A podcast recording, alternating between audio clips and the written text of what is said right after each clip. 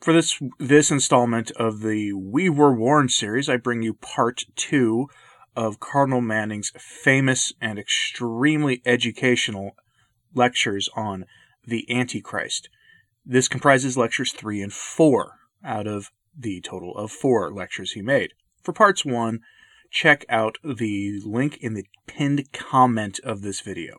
And if you're listening to this on an audio only platform, you'll need to scroll back through my posts previously to find it.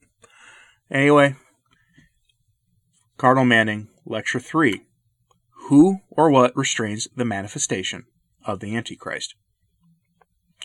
As there is perpetual working of this mystery of iniquity, so there is a perpetual hindrance or barrier to its full manifestation, which will continue until it be removed, and there be a fixed time when it shall be taken out of the way.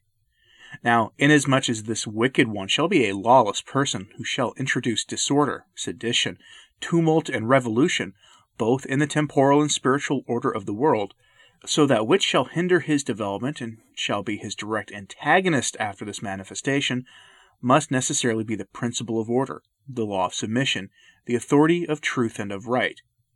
We have now come to nearly to a solution of that which I stated in the beginning, namely, how it is that the power which hinders the revelation of the lawless one is not only a person, but a system, and not only a system, but a person. In one word, it is Christendom and its head, therefore, in the person of the Vicar of Jesus Christ, and in that twofold authority with which, by divine providence, he has been invested, we see the direct antagonist to the principle of disorder. Ever since the foundation of Christian Europe, the political order of the world has rested upon the incarnation of Lord Jesus Christ, for which reason all the public acts of authority, and even the calendar by which we date our days is calculated from the year of salvation, or from the year of our Lord, in the day which you admit those who deny the incarnation to an equality of privileges, you remove the social life and order in which you live from the incarnation to the basis of mere nature. And this is precisely what was foretold of the anti Christian period. If the barrier which has hindered the development of the principle of anti Christian disorder has been the divinity, divine power of Jesus Christ our Lord, incorporated in the Church and guided by his vicar, then no hand is mighty enough, no will is sovereign enough to take it out of the way, but only the hand and the will of the incarnate Son of God himself. The history of the Church and the history of our Lord on earth run as it were in parallel. For three and thirty years the Son of God incarnate was in the world, and no man could lay upon him. No man could take him, because his hour has not yet come. There was an hour, an hour when the Son of God would be delivered into the hands of sinners. He foreknew it, he foretold it. He held it in his own hand, for he surrounded his person with a circle of his own divine power. No man could break through that circle of omnipotence until the hour came, when by his own will he opened the way for the powers of evil. In like manner with his church, until the hour is come when the barrier shall, by the divine will, be taken out of the way, no one has power to lay hand upon it. The gates of hell may war against it. They may strive and wrestle, as they struggle now with the vicar of our Lord, but no one has the power to move him one step until the hour shall come when the Son of God shall permit, for a time, the power of evil to prevail. That he will permit it for a time stands in the book of prophecy. We have need then to be upon our guard.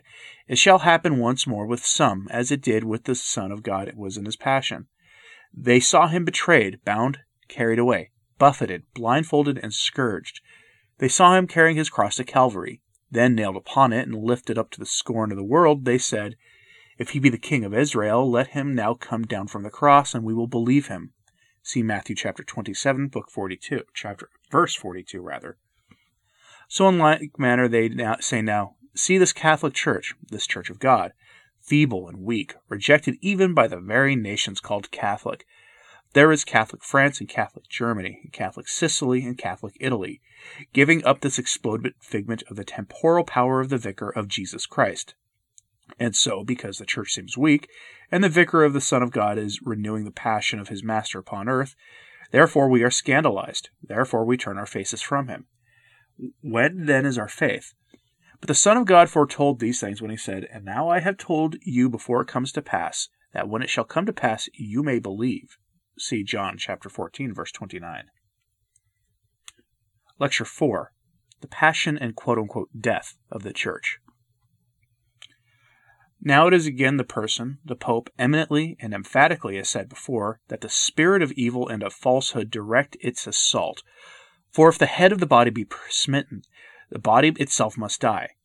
Smite the shepherd, and the sheep shall be scattered, was the old guile of the evil one, who smote the Son of God that he might scatter the flock. But that the craft has been once trialed and foiled forever, for in the death which smote the shepherd, the flock was redeemed.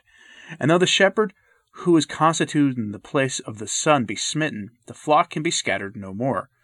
Three hundred years the world strove to cut off the line of the sovereign pontiffs, but the flock was never scattered, and so shall it be to the end. It is nevertheless against the Church of God, and above all against its head, that all the spirits of evil in all ages, and above all in the present, direct the shafts of their enmity. Now, the church has to undergo already two persecutions, one from the hand of the Hebrews and one also from the hand of the non Christians. So, the writers of the early ages, the fathers both of the East and of the West, foretold that in the last age of the world, the church will have to undergo a third persecution, more bitter, more bloody, more searching, and more fiery than any it has undergone as yet, and that from the hands of an infidel world revolted from the incarnate Word. As the wicked did not prevail against him, our Lord Jesus Christ, even when they bound him with cords, dragged him to the judgment, blindfolded his eyes, and mocked him as false king, smote him on the head as a false prophet, led him away, crucified him, and in the, mastery of their power seemed to have absolute dominion over him, so that he lay ground down and almost annihilated under their feet. And as at that very time when he was dead and buried out of their sight, he was conqueror over all, and rose again the third day, and ascended into heaven, and was crowned, glorified, and invested with his royalty, and reigns supreme, King of kings and Lord of lords. Even so it shall be with his church, though for a time persecuted, and to the eyes of man overthrown and trampled on, dethroned, despoiled, mocked, and crushed. Yet in that high time of triumph the gates of hell shall not prevail. There is in store for the church of God a resurrection and an ascension, a royalty and a dominion, a recompense of glory for all it has endured.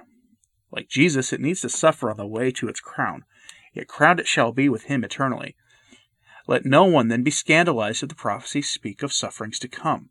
We are fond of imagining triumphs and glories for the church on earth, that the gospel is to be preached to all nations, and the world to be converted, and all enemies subdued, and I know not what, until some ears are impatient of hearing that there is in store for the church a time of terrible trial and so we do as the Hebrews of old, who look for a conqueror, a king, and for prosperity.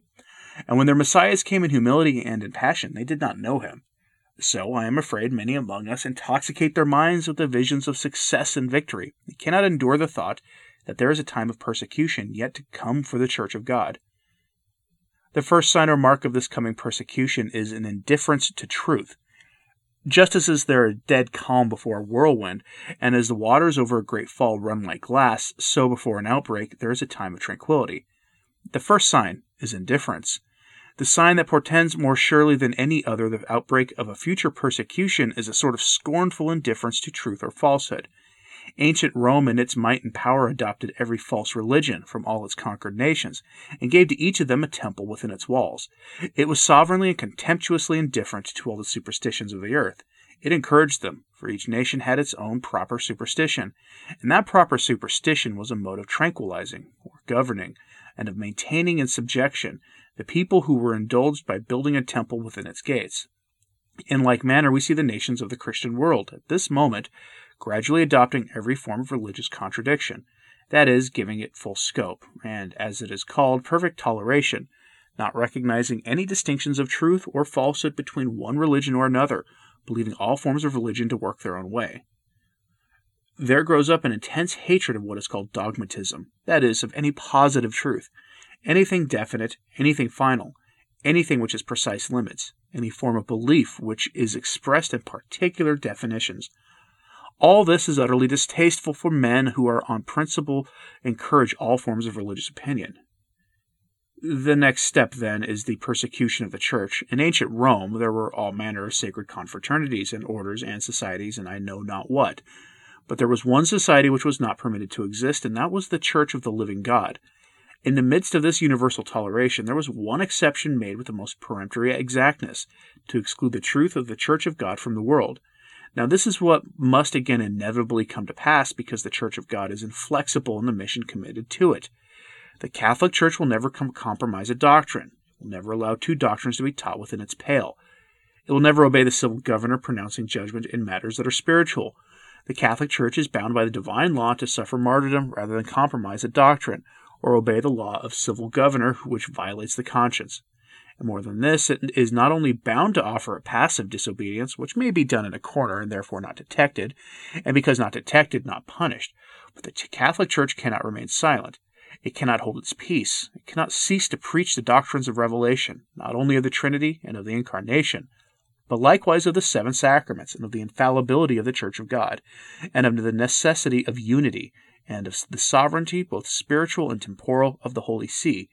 And because it will not be silent and cannot compromise and will not obey in matters that are its, its own divine prerogative, therefore it stands alone in the world, for there is not another church so called, nor any community professing to be a church, which does not submit or obey or hold its peace when the civil governors of the world command.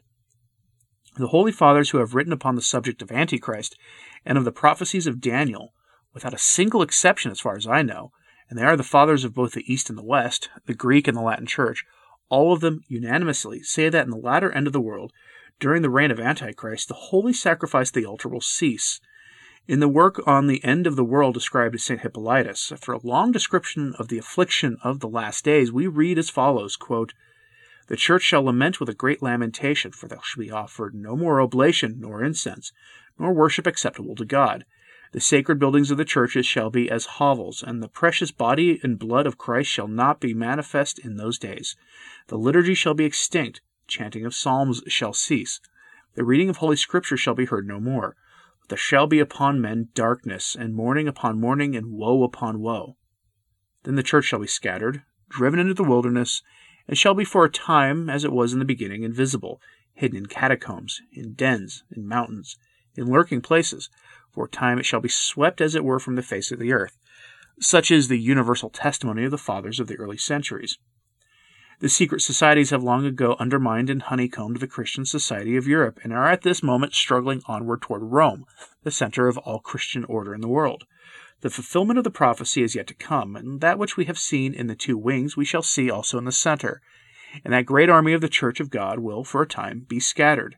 It will seem for a while to be defeated, and the power of the enemies of the faith for a time to prevail. The continual sacrifice will be taken away, and the sanctuary will be cast down. If you would understand this prophecy of desolation, enter into a church, which was once Catholic, where now is no sign of life. It stands empty, untenanted, without altar, without tabernacle, without the presence of Jesus Christ. And thus we come to the third mark, the casting down of the Prince of Strength. That is the divine authority of the Church, and especially of him in whose person it is embodied, the Vicar of Jesus Christ. The dethronement of the Vicar of Christ is the dethronement of the hierarchy of the universal Church, and the public rejection of the presence and reign of Jesus. The direct tendency of all the events we see at this moment is clearly this to overthrow Catholic worship throughout the world. Already we see that every government in Europe is excluding religion from its public acts. The civil powers are desecrating themselves. Government is without religion, and if government be without religion, education must be without religion. We see it already in Germany and in France. It has been again and again attempted in England. The result of this can be nothing but the re establishment of mere natural society, that is to say, the governments and the powers of the world, which for a time were subdued by the Church of God to a belief in Christianity, to obedience to the laws of God, and to the unity of the Church, having revolted from it and desecrated themselves, have relapsed into their national natural state. Many shall fall from their fidelity to God, and how shall this come to pass? First by fear, partly by deception, partly by cowardice, partly because they cannot stand for unpopular truth in the face of popular falsehood partly because the overruling contemptuous public opinion, as in such a country as this, and in France, so subdues and frightens Catholics that they dare not avow their principles, and at last dare not hold them. The Word of God tells us that toward the end of time the power of this world will become so irresistible and so triumphant the Church of God will sink underneath its hand, that the Church of God will receive no more help from emperors or kings or princes or legislatures or nations or peoples, to make resistance against the power and the might of its antagonist. It will be deprived of protection, It will be weakened, baffled, and prostrate, and will lie bleeding at the feet of the powers of this world. Does this seem incredible? What then do we see at this moment? Look at the Catholic and Roman Church throughout the world. What is it evermore d- divine head in the hour when he was bound at hand and foot by those who betrayed him? Look at the Catholic Church, still independent, faithful to its divine trust, and yet cast off by the nations of the world. The Holy Father, the vicar of our divine Lord, at this moment mocked, scorned, and despised, betrayed, abandoned, robbed of his own, and even those that would defend him murdered. When I ask, was the Church of God ever in a weaker condition, in a feebler state in the eyes of men, and in this natural order, than it is now? And from thence I ask, is deliverance to come? Is there on earth any power to intervene? Is there any king, prince, or potentate that has the power to interpose either his will or his sword for the protection of the Church? Not one, and it is foretold it should be. Neither need we desire it, for the will of God seems to be otherwise. But there is one power which will destroy all antagonists. There is one person who will break down and smite small as the dust of the summer threshing floor all the enemies of the church. For it is he who will consume his enemies with the spirit of his mouth, and destroy them with the brightness of his coming. It seems as if the Son of God were jealous lest any one should vindicate his authority. He has claimed the battle to himself, he has taken up the gage which has been cast down against him. And prophecy is plain and explicit that the last overthrow of evil will be his, that it will be wrought by no man, but by the Son of God, that all the nations of the world may know that he, and he alone, is King, and that he, and that he alone is God. The writers of the church tell us that in the latter days the city of Rome will probably become apostate from the church and the vicar of Jesus Christ, and that Rome will again be punished, for he will depart from it and the judgment of God will fall on the place from which he once reigned over the nations of the world. Rome shall apostatize from the faith and drive away the vicar of Christ, and return to its ancient paganism. Summing up, the Antichrist and the anti Christian movement has these marks. First, schism from the Church of God. Secondly, denial of its divine and infallible voice. And thirdly, denial of the Incarnation. It is therefore the direct and mortal enemy of the one holy Catholic and Roman Church, the unity from which all schism is made, the sole organ of the divine voice of the Spirit of God, the shrine and sanctuary of the Incarnation and of the continual sacrifice.